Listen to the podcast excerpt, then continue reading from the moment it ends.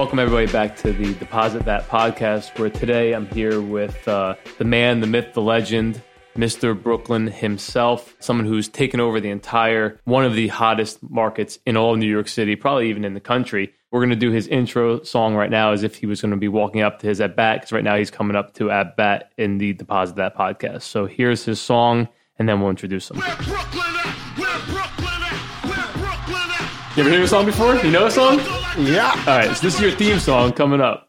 Everybody, let's welcome Ban Leow to the show. Ban, welcome. Thank you for coming.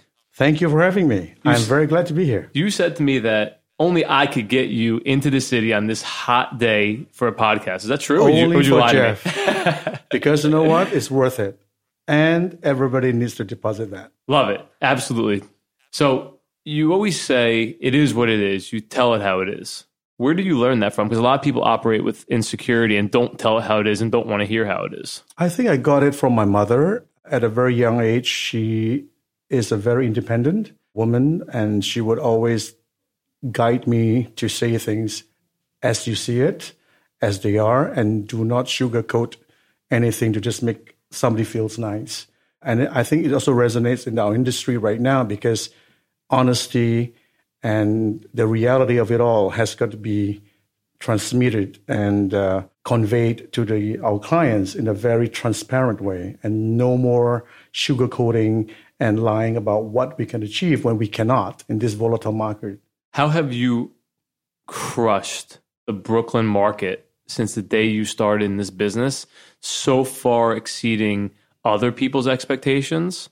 Maybe even your own. Maybe you even have higher aspirations. So I'm sure you do. Being that we're friends, we probably are always always going to shoot for the stars. Obviously, what has gotten you to just be that dominant force in an ultra competitive, ultra diverse marketplace? I think everything starts with a passion. Uh, I've always have a passion for real estate, and I really loved what I do. I think with that as a platform, you do get to cement what you see, what you're going to achieve. I've always believed in shooting for the stars, and when I first came into the real estate market In what year? in 2004, Okay. I did 2004 to 2007, 2008 to 2013. I took a break. I opened up my own business called Casaban, selling uh, mid-century modern furniture, which is my passion at one time. So I just want to f- fulfill that. I didn't even know that. Really? Yeah, and then fif- 14 till now, I'm back in the game. So collectively, I would say about eight and a half years in the business now. Wow. So when I first started in 2004, properties in Bed-Stuy, where I lived, was just selling for 499 and uh, Five hundred thousand. that's it. It was everybody's game. And I had friends that I've encouraged them to basically invest at that time. They were very scared of the neighborhood. They didn't want to get to know the neighborhood and they were very reluctant. Fast forward in 2016, everybody comes crawling back and the say, market "Oh, was white yeah, hot, the market white is hot." They could have made millions, and that's where they begin to realize that Bed-Stuy is actually a very community-based neighborhood that everybody is very diverse, and we have created a sense of belonging. Everyone's a neighbor. Yeah, everybody knows your name. Really, they know where where you park your car, and they are very caring, and that's what drew me to Bed-Stuy. So it's not the hood anymore. It's now a neighborhood. it's a neighborhood. It's no more Bed-Stuy do or die. It's Bed-Stuy rent or buy. Bed-Stuy, do or die. yeah, no, it's Bed-Stuy rent or buy now. Yeah. So what's excelled you personally? I mean, again, you took a five year hiatus. I think it's good in very stressful, dynamic industries to take a break, call it halftime, if you will, mm-hmm. call it TV mm-hmm. timeout, whatever you want to call it, right? How did that five years give you or reignite that passion inside of you? And how did you come back literally swinging for the fences full force to just kick ass? When I did my store, it was also linked to real estate in some ways, which I didn't realize until much later. Uh, It's like an ancillary business to real yeah, estate. and people were coming and telling me, "Hey, Ban, I need to sell furniture." And my next question is, "Why are you selling?" Oh, well, my so and so just passed, or we have decided to live New York altogether. So, of course, you know that ignites my real estate fire. and my next question is, "Oh, really? Oh, where are you located? You know, do you want me to sell your home? Blah blah blah." So it went on from that to going back to the real estate. And you're very right. I think we all should take a break from some very heightened competitive market and just reevaluate yourself and bring yourself back to a place where you are comfortable. And when time is correct, I'm sure you'll jump right back again and for greater heights. And when I came back the second time, we broke records left, right, and center. The first record that we broke was a 16 foot home in Arlington in Bed-Stuy. At that time, you're talking about 12 years ago. We sold it for 2.25 million. Never- 12 years ago. unheard of, Wow. right? And then there's also another property that came into the market. We were the first to break at three million. And then the last one, which is of course the icing of, on the cake, is the six point three million dollar mansion that we sold. Unheard of. So you sold a $6.3 million single family home, Yes. right? In Brooklyn. Yes. In Bed-Stuy. Yes, and we cut through all the skeptics, and everybody was laughing and saying nasty things about how crazy I was. It was not going to happen. Bond is overshooting this time. He's going to get four million. Hmm. But we, 4 million. yeah, yeah, and we were laughing it off. We actually had a, uh deal for seven million, and it fell apart. And we quickly put it back in the market, remarketed it, and we got an offer of six million. And at that point, I was being very aggressive. I said, "Listen, it has been appraised for seven. Uh, we have an offer for seven. You have to give me a better offer. So they came back with 6.275, all cash, and closing in 14 days. So I told the seller, Take take, it. it. and run. Yep. Now, fast forward, if we were to do it in today's market, It would sell for 4 million. it will not happen for Serious? sure. All the professional, well established brokers are feeling the pinch. So, for somebody who's actually come into the market right now doing real estate, it's a very challenging time. But it has its good and, and its bad. I think the good thing is you're going to learn a lot through the struggle. And uh, the bad thing is, you know, the more established ones are definitely going to lead the pack and get all the listings. The and- cream always rises. yeah. So I think that's what we're heading to right now. And before we obviously went live, we were speaking about the market's scary, right? Very scary. Scary market. For those listeners that don't know what scary means, right? What does the market being scary mean to you? Days on the market. Uh, properties that we list, let's say five years ago, we could sell it within three weeks. In today's market, you're looking at, at six months. You're telling me the time frame could legitimately go from 21 days to 180 days. days. Is that because the prices are not priced properly, or is that because the buyers have no reason to pull the trigger? Number one, I think it's inventories. Inventories are out there and it's not drying up as fast as we want it to be. And as weird as this may sound, the weather actually impacts the period that we're launching our sales. If you look at spring, we have no good weather Mm-hmm. over the open houses period. Every Sunday was raining, attendance were low, there was no interest. Morale. Yeah, Morale's so low. everybody was just not having the hype, you know what I mean? So everything just got better, I would say the last two Sundays after all the, you know, the July 4th and what have you, then people are now coming back to take a look at the uh, open houses. But there's always all the barks and no bite situation. They love, like love, love. Americans in general, though, right? Of course, yeah. All bark, love no bite. nobody, yeah. and they come and see, they love every single banister and whatever appliances that you have. But for them to make an offer, they have so many things to consider. Number one, interest rates are so low, they don't have to rush to purchase. Number two, there are so many options right there. Number three, prices are dropping like crazy. Every week you see, you know, uh, five to 25% drop. Is that because of desperation needing to sell? Absolutely. Need to sell. need to sell, and uh, the sellers are all getting very anxious to decide whether cut price, sell it, or turn it into rentals. So that also now re- affects the rental market. So the units are becoming available for the rental markets has gone crazy in Bed-Stuy, and prices are also dropping in the rental market. So it's a domino effect overall. You know, so people cannot just sustain a property for six months that they have put so much money into renovating and it's not selling while they are still repaying either hard money or mortgage, right? So that take into play what we are experiencing right now. And I hate to say this, but it is a buyer's market right now. And they they know that. The buyers know that. And they're just taking their own sweet time. So if you're a seller and you're listening to this podcast, regardless of where you are in the country, what's your strategy as being one of the top real estate brokers in all of New York State, probably in the country, in my opinion, from a professional level, from a Oh, personal thank you. level. That's the truth, mm-hmm. right? And you know, I tell it how it is, right? What's your advice to a seller? How do you pick your broker? How do you price your property? What do you do to get your home sold in this type of market? I think you hit the, the correct and the, the mandatory word today is price.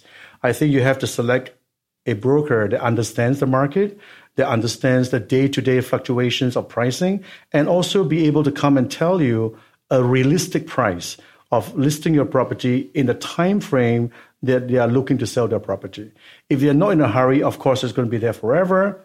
It is their own game. But if you want to sell it in a realistic time, uh, the correct pricing comes into play. And it is very, very important that we understand that. Five years ago, every broker that I know were just picking up, you know, a figure from the sky and just Lucky, saying it, yeah, lucky. and then just sugarcoat whatever they could do. Me, myself included, I was very aggressive in my pricing. You could be. But now you have to, like, you know, understand the uh, entire change of winds, so to speak, and everybody is now adjusting their sails to to perfect that, that the perfect ride, you know. And we are going to weather it, you know, for the next I would oh, five years to come. And what really, in a way, saddens me is like, for example, Bed-Stuy, we have built all the properties to a very healthy appraisal value.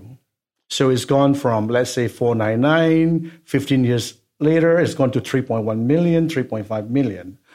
Now, with this fluctuation in pricing and the price reduction and what have you, the appraisal value is going to drop. Has to. Yeah, it has to. And then guess what? We will have to rebuild that again. And that's what the market is. What type of cushion do you put in that? By cushion, I mean, okay, the house four months ago was 3.1. Some desperate seller now sells for 2.7. I'm giving an example, Yeah, right? absolutely. Let's say there's right. Mm-hmm. a 10% fluctuation between, listen, this just sold for 3.1, now you're getting 2.7. Do we have further to drop? Is it a falling knife or is it going to reset pretty much the bottom line I think bar? it will reset. It will reset for sure. I think that that give and take in a 10 to 50% is, is correct.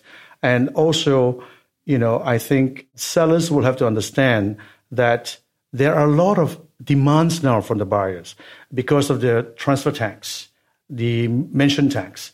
So they now, HGTV. yeah, they're all coming into it. They're like, well, Bond, we will make an offer, but we would like the seller to absorb the difference. You never heard that before. Ever. Right? When the market is hot, you know, you have 10 offers in one day and then it goes to the bidding war. But you don't see that anymore. Hmm. And last year was bad. This year is worse. And I think we are not seeing anything healthier going on. Now it's July. We have one more month to go. And then September comes, fall market. Inventories are not going to dry up. It's going to, you know, residually increase for fall and then go into next spring. So the market is tumbling. That's for sure. Do you believe the market is artificially inflated? I don't think so. I don't think so. Do you think we're in a real market? Yeah, I think this is the real market.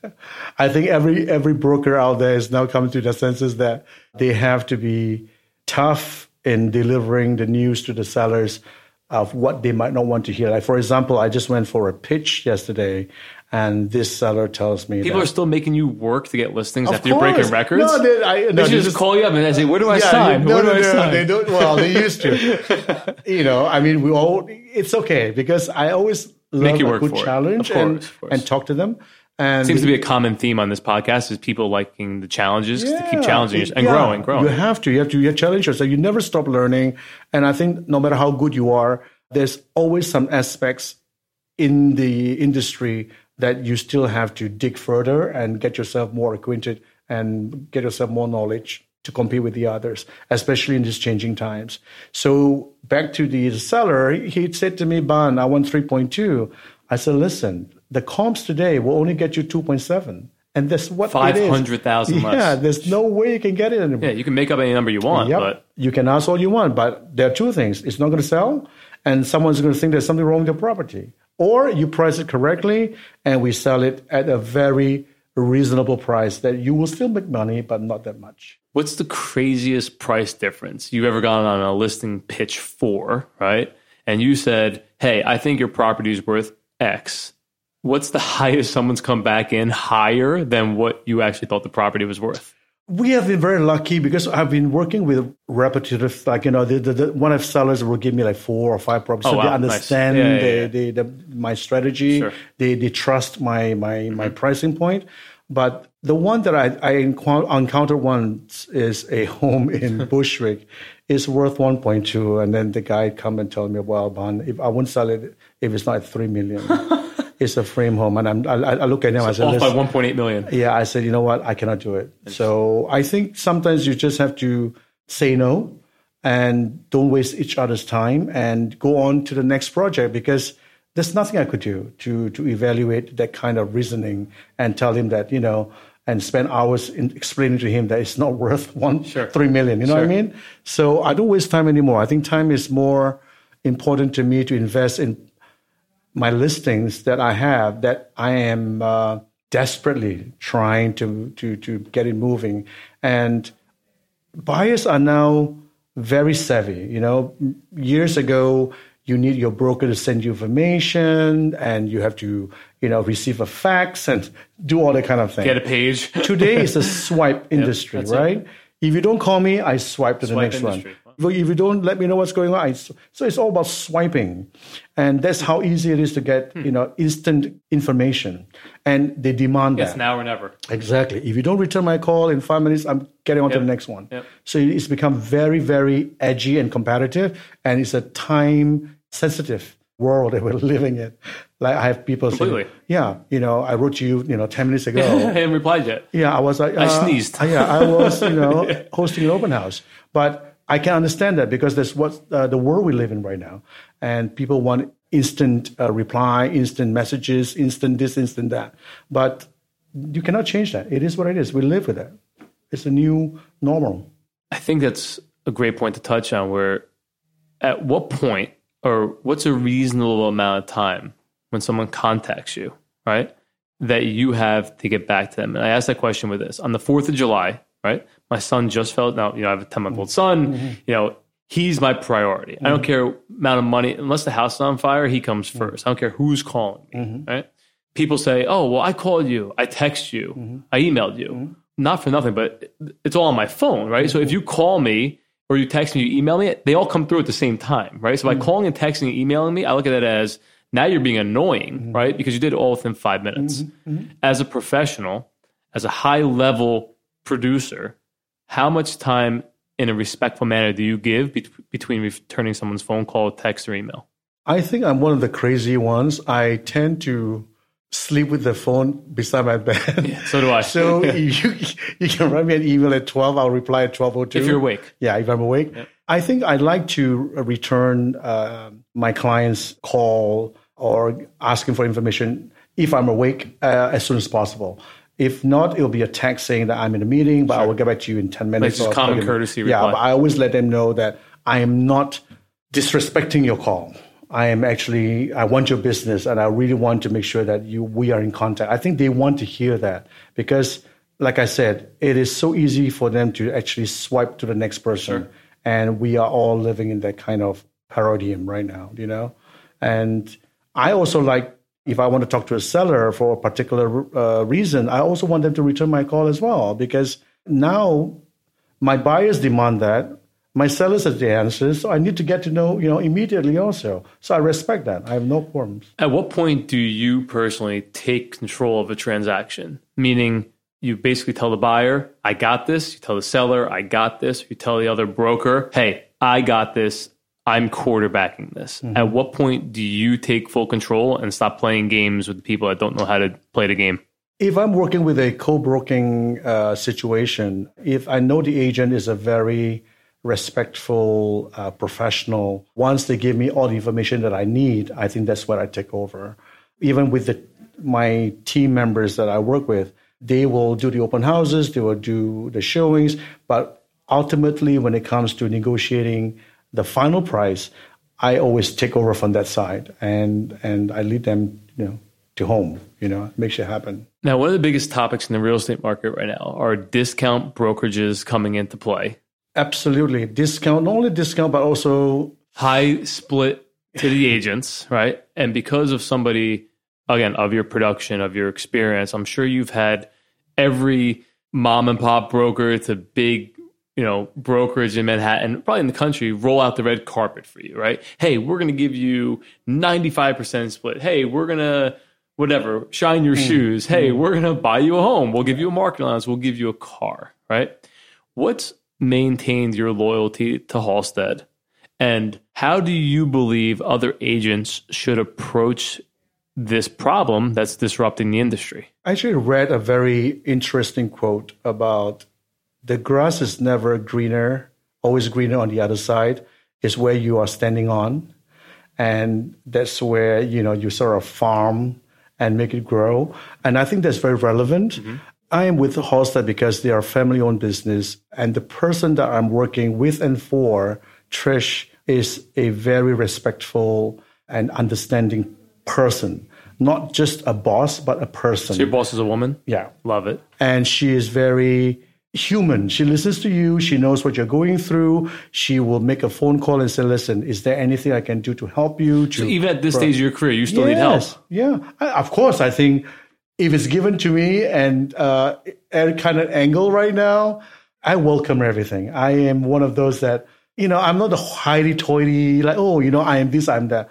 I am just a regular person doing my job and doing this best for the for well. my clients. well. Yeah, and I think the moment it gets into your head, I think that's where you lose focus, and then everything else becomes very territorial. do you see discount brokerages by discount brokerages we mean brokerages that are offering agents very high splits taking much lesser listing fees Absolutely. do you see them continuing to push in the market and do you really see what i call margin compression where like no one's paying 5 6% anymore and they want 2 3 and 4% commissions I, I have a very interesting story to share with you. Actually, we went for a pitch with this very, very nice property in Bainbridge uh, in Bed-Stuy, four-story limestone, gorgeous, gorgeous, gorgeous. I presented myself. He heard about me. He loves me. The wife loves me, and then I demand a six percent commission because I work very hard. I'm worth it. You market, and I deliver, and I, I know what I do, and I will deliver what I promise I will deliver within the realms of what the market dictates.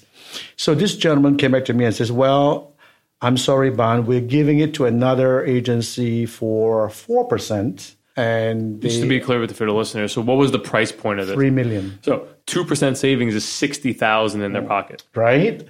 So or not in their pocket Exactly. So, and I, I, I, I can assure you, I can sell for three million. I have no problems based on the size of the property and the location. I have no in problems. today's market in today's market because I've sold something seven blocks away for three point one. So I'm very confident. Relative. But he gave it to somebody else, which is fine. Fast forward three months later, he called me up. He's like, Ban, oh, you know, I hope it's not unprofessional, but I'm reaching out to you because my broker's APC did not deliver, blah, blah, blah. So I said to him, I said, Mr. X, you refuse to give me $60,000 more. But in today's listing market, you just drop your price to 2.75. you just lost 350000 Yeah. But you're, wi- you're okay with that and not paying me? yeah now you're short 290 Yeah. You know what I'm saying? And he said, Well, you know, it, we're very disappointed, blah, blah, blah. I said, Listen, good luck to you. I hope you sell it. Oh, but Ban, if it doesn't sell, we're going to give it to you. or bring us a buyer exactly. And I said to him, No problem. But just so you know, if you give the listing back to me, it will be a 2.75 at 6%.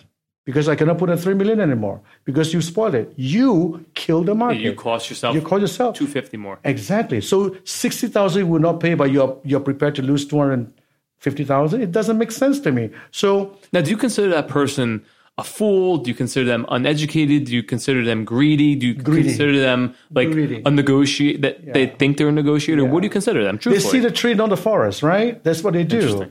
You know, they just see one part of it, like, oh my God, they see the two percent, but they don't see what they are going to work with somebody who's going to discount a property for more than that. Now, what do you think about the broker that comes in and says, "I'll list this property for four percent" because they're probably um, they're a schmuck. They've probably never done any deals. They don't know the business. Mm-hmm. They don't know how to price it. They're devaluing the real estate title brand. Mm-hmm. What do you think of someone like that? Truthfully, do you respect them or no? Honestly, I do not. no, right? No, I think they kill the market. We are better together and we're stronger together and we should stick together and not discount ourselves. If you're a good broker or agent and, and you know you're, you're filled with substance and you know what you can deliver, why discount? It, You don't need actually, in this market, you should not be discounting. Right. You're working harder and there's lesser deals. than usual. Sure. Right? So I don't believe in that. But it's like preaching to an empty hall because everybody's out there trying to, you know, they are two and four percent. No. And I explained to the seller, I would have a better co-brokering experience at three percent than at two percent. Why should they bring their buyers to me? No reason to. There's no need. Now let's talk about that though, because technically, when when a buyer agent gets a buyer, right, mm-hmm. they have a fiduciary responsibility to show them all the properties on the mm-hmm. market. Hey, I'm doing what's in my client's best interest. So whether they're making a one percent split or a four percent mm-hmm. split, let's just say you're paying out a crazy number. Do you believe an agent should or should not show a property based on their commission split, of what's fair versus what's not fair? I think when it comes to an agent that is professional and it is their uh, the career uh, and, and it's a job to to make money, that that comes into play because if you are a good agent, you would guide your buyers to the best deal, buying something at two percent, let's say eleven blo- blocks away from the train, as opposed to buying three million property just a block away in the best of blocks. It's a no-brainer. Why? Because when you're going to do the resale side of it, you're going to earn anyway. So let's talk about that. So most people are so transactional based. Hey, I sold them a property, now whatever. Yeah. You sell someone a property, you're already looking at it as, okay, well, I want to make sure that they come back to me to be their listing broker when they sell. Exactly. And you always have to tell them about the the resale side. And I think if brokers were to bring that into the into the, the, the exposure of recommending a property, the sellers will see differently because then you are taking consideration, you know, amenities, transportation, blocks by block situation, especially in Bed-Stuy, and also the stocks. And it's also historic district as well. So they are just very mundane. I'm going to get myself in trouble saying this. We can edit it. like, you know, they just don't really put in the 100%, you know, of, of playing the role of a buyer's broker. I think there is a difference between the sellers and buyer's broker, and sometimes you do both. But depending on what kind of hat you wear, you should be able to come very clean and clear and guide your clients accordingly and make them understand yes, you are investing $100,000 more on this property, but in five years' time, you're getting $500,000 back, as opposed to buying the other property, you're getting $150,000 back. And I, I look into people, you know, when they are going to sell their property, they will call me. Sure. And I have got instances as well where I represent the seller. The buyer's broker sold the property, but when they want to sell, they call me. Interesting. And not the, the, the broker who sold them the property. Hmm. And they believe that, you know, that I know Bed-Stuy very well. It's, you know, it's king of Bed-Stuy, That's bro. it. so I think a lot of people that are going to be listening to the show, right? We're going to have all walks of life sexual preferences, mm-hmm. races, colors, mm-hmm. sizes. I say all shapes and sizes. Everyone's mm-hmm. welcome, right? A big topic, a majority topic in real estate is gentrification, right? Brooklyn has undergone probably combative with Harlem, the largest gentrification push from what I know in our local market, in any market, right? Mm-hmm. There are other ones obviously as well, but those have been kind of the pioneer of that. Talk to me about gentrification. Talk to me about your hundred year old African American seller that has to sell versus wants to sell, and the blonde hair, blue eyed family that comes in to break up the block or block bust. Give me all your experiences that you have from that and give me your theory on does it help the community? Does it hurt the community? What's your what's your opinion? my favorite G word, gentrification. so this is my take on gentrification. Neighborhood changes. We can start from Manhattan to Harlem to Brooklyn. You cannot expect a certain demographic to be in a neighborhood because as people are getting older, like for example, I'm talking in basis of Bed-Stuy. Sure. We have a very high population of African Americans, but they have bought properties there when they were very young and they worked very hard for it. And they bought properties there when nobody wants to be there. Now they are in their 70s or in their early 80s. They want to go somewhere that's warmer and kinder to their bodies. So they're looking to Cheaper sell. cost of living. Yeah, and less stress. And they want a condo. They don't want to maintain a brownstone. So that all comes into what they have decided what they want to do. So my thing is this: in America, especially, if somebody wants to sell something and another person is willing to buy, it's business. Green is green. Money's money. Yes. As long as there's no one putting a gun to somebody's head and said, you have to do this, you have to sell it to this, it is none of that. I mean, I know people. I have friends that are African Americans in Brooklyn, Bed-Stuy, Bushwick, even Williamsburg back in the day. Friends, personal mm-hmm. friends. I can call them right now on the phone. Mm-hmm. Right? Mm-hmm. They sold one of because they had two, three, four, five properties. They bought them so cheap. Sold to an outsider, if you will, and they were looked down upon by their community. What do you think about that? I think it's going to happen. It's going to happen. There are two ways to look at it. Collectively, if we don't want that to happen, then obviously there is a situation whereby the community can come together and share this information that this property is going to be up for sale. If there's anybody around the Mm-hmm. Like right of first refusal. Yeah, exactly. Buy it for fair market. for fair market or whatever price that they both agreed to sell. I like that. I did a property on Decatur, and this very feisty, fun loving African American woman is 86 years old. She was going to sell a property for three years. Now, true story, this is not even a fabrication. The neighbors were given the first right to purchase. And they toiled with her, and every year they said, okay, we'll do it next year, and year after, and year after. So they dragged her on for three years.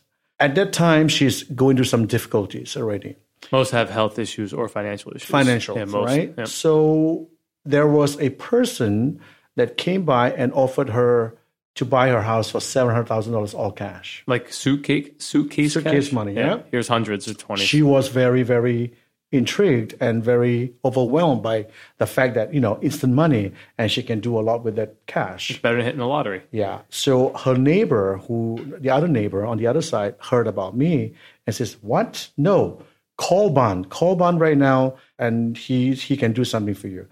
I got a phone call. She asked me whether I can come over and take a look. I came over. I took a look at it. She asked me, "How much do you think I can sell this property for?" I said, at that time, it's 2007, 1.7 million. And someone offered her seven mm-hmm. cash, We sold for 1.7 million. a million dollars more than what the person Today, offered. I'm she's my biggest PR.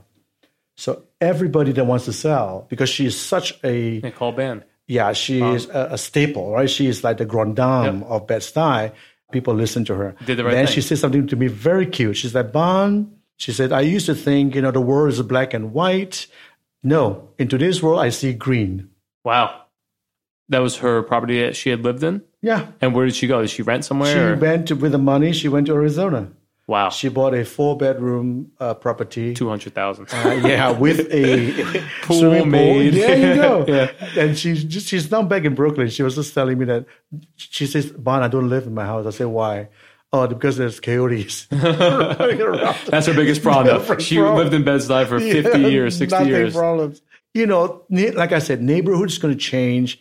If I'm going to sell a property, like everybody else is going to sell a property, and I worked so hard to buy a property with my sweat and tears, and one day I want to live comfortably, and somebody's willing to pay me for what I want, it is business. It is supply and demand, right? I mean, I'm not forcing the person to buy my house, but if they want to pay me for what I ask for and I'm comfortable with that, be the person black, green, blue, yellow, Doesn't matter. It doesn't matter. I'm selling a property that I want to sell and I want to go and live happily somewhere else. It's my right. What gets you up every morning? What makes you tick? The passion of I feel like you're someone that really enjoy, truly enjoys life. Yes, I love I love talking brownstones, townhouses, new developments, condos. I love I love talking properties, and I also have a training in in restaurant business, and I've done my own um, furniture business. You know, I'm very driven by servicing people. I think you know, Serious. and and and That's what the world is about. So yeah, and earth, making right? sure that people are, you know, there's nothing more worthy than 80, now she's 88 years old, woman telling you how much she admires you and how thankful she is today because of what you did Yeah, for there's, her. there's no better feeling in the Yeah, world. that. and every day when you you you grow up knowing that you've done the right thing for the right clients and their lives change thereafter, I think we are doing a good thing. We're not taking advantage of the sellers. We're not offering them seven thousand dollars. We are making them money that they will be forever comfortable till the end of their lives. I think you said think- earlier, the transparency is so key in that, you know, Yeah. having the integrity. And I can tell you, there's no better feeling. People, you know, remember when I started in the Bronx in 07, 08, people bought properties after the market had fallen off there 50, 60, even 70%, right? So, yeah, call it timing, call Mm-hmm. it luck, mm-hmm. call it as mm-hmm. whatever you, however you see it. But I have people that are calling me up, cops, firefighters, mm-hmm, mm-hmm. teachers, every day, average Joe, nine to five, hardworking people that that's all they know, right? Civil service, if you will, that are calling me up like, listen, Jeff, I wouldn't have been able to sell this house for six hundred thousand dollars more than I purchased it if you didn't help me get the loan. Hey, Jeff, I just sold these two properties and I put four hundred thousand dollars in my bank right now. Mm-hmm. That's paying for my kids' mm-hmm. education. Mm-hmm. And without you helping get me this approval, when no one else was lending, when very few banks were even in the market, I did this. I was able to do this with your help, with your assistance. And I'm like, listen, you guys did it. I just guided you in the right direction. Think of me as like your angel that just was here to help you keep you on path. Yes. There's no more rewarding feeling than that. I agree. I think we all do what we do, uh, what we love doing as well. But to be going to bed every night knowing that you've done the right thing and you have helped someone be directly or indirectly and change their life uh, in many ways that we would ever dream of, it's a good thing. I think we we should be able to do that. And yes, we're in this business to also make money. Everybody needs to work and make money for a living, but that's not a priority. I think the priority is make, making sure that people are not taking advantage of.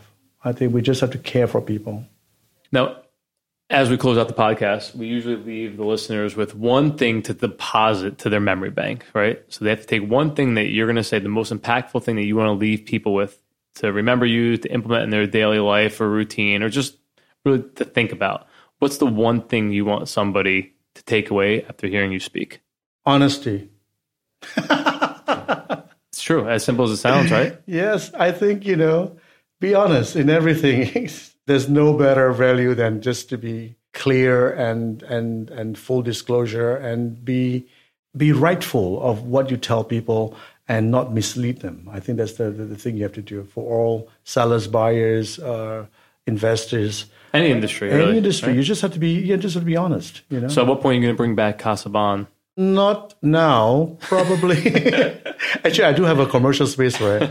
It actually gives me a lot of pleasure uh, uh, That's your passion, doing that. Yeah, meeting people. And the reason why I did Casaban is because when I first bought my uh, first brownstone in Bed-Stuy, I like to marry mid-century modern with brownstone because I hate all antiques because it just drags the whole house down. It's too heavy. So I wanted something more of a lighter feel and minimalist kind of look. I A couldn't find healthy anything mix. nothing was there. So I was like, where am I going to buy it? They're like, oh, well, you can go to Dumbo or you can go to Williamsburg. Too far. I was like, no. I then I should open up my own. so, and that's how I did it. And it has been a very good experience for me. I met a lot of people. And there's also one thing I always do, and I think, um, which I, I see a trend, and I would like to also impart that feeling with a lot of brokers. When you are living in a community, be supportive of the community. Spend money in the mom and pop store. Make sure that they are they are supported day in day out because they are the backbone of our, every neighborhood. I mean, you know, when people want to buy me lunch or meet up with me, it's always Bed-Stuy. Has to be. I, I want to make sure that these people, first of all, they get to know you. They also know that you are part of the, the, the community fabric. And also, they also know that you are there. You're invested. Yeah, you, you when you needed them. And the same day they do for you. And if you don't go out and support them, they wouldn't know who you are. They, they would, you know, nowadays I can go to any kind of bar. That, oh, Ban, you know, if you want to sell a home, talk to Ban. Because that's how you work the neighborhood. I think when it comes to farming, sowing, whatever they want to call it, you sh- you have to be there.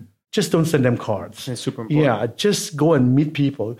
Nine, number one rule: always tip the bartender well, And then they give out your card to drinks. because Awesome. they are the ones that talk to people. True. You know, In the neighborhood. in the neighborhood. and support your neighborhood. So for all you brokers, I hope you took some notes on that. For all you listeners, I hope you enjoyed the show. Ban, I really appreciate you coming out, trekking all the way from Bed-Stuy, Brooklyn, Thank you, Bed-Stuy. Brooklyn. But uh, yeah, thank you so much for coming out, and we look forward to having I you back on as a doing guest. it. It was always nice to chatting with you about all this, and you know, we always have good things to talk about. It's Absolutely. real estate. We don't see each other enough, but we'll get definitely get some more dates on the calendar. yeah, we're gonna get you back more into Bed-Stuy, yo. You're right. Thank you. Appreciate it. No, thank you.